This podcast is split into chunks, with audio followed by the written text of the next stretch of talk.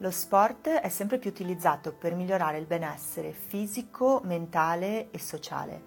Infatti non possiamo pensare al nostro corpo come separato dalla nostra mente.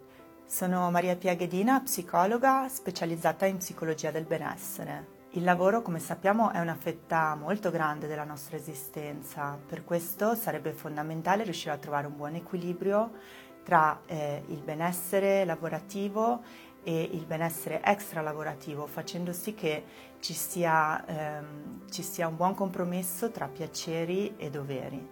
Le aziende vincenti, infatti, al giorno d'oggi comprendono l'importanza di prendersi cura del singolo individuo, perché un'azienda ovviamente è composta da persone con le loro emozioni, i loro valori, i loro interessi, e il fatto di inserire un'attività sportiva all'interno dell'azienda permette alle persone di diventare più motivate, più resilienti, più disciplinate e di fare gruppo tra di loro. È risaputo ormai da anni che l'attività fisica permette di migliorare il livello di umore e anche di diminuire i livelli di ansia, ma questi sono solo pochi dei benefici che dà l'attività fisica, perché lo sport tante volte significa stare in mezzo alla natura, respirare aria pura, vedere dei posti nuovi, stare in un gruppo, conoscere persone nuove anche sotto aspetti diversi da quelli che sono comuni.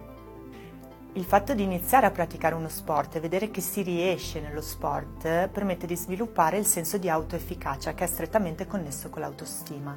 È chiaro che una persona con più autostima sarà anche più motivata al lavoro, più motivata ad affrontare delle sfide anziché evitarle per paura, e quindi sarà molto più probabile che riesca nella vita.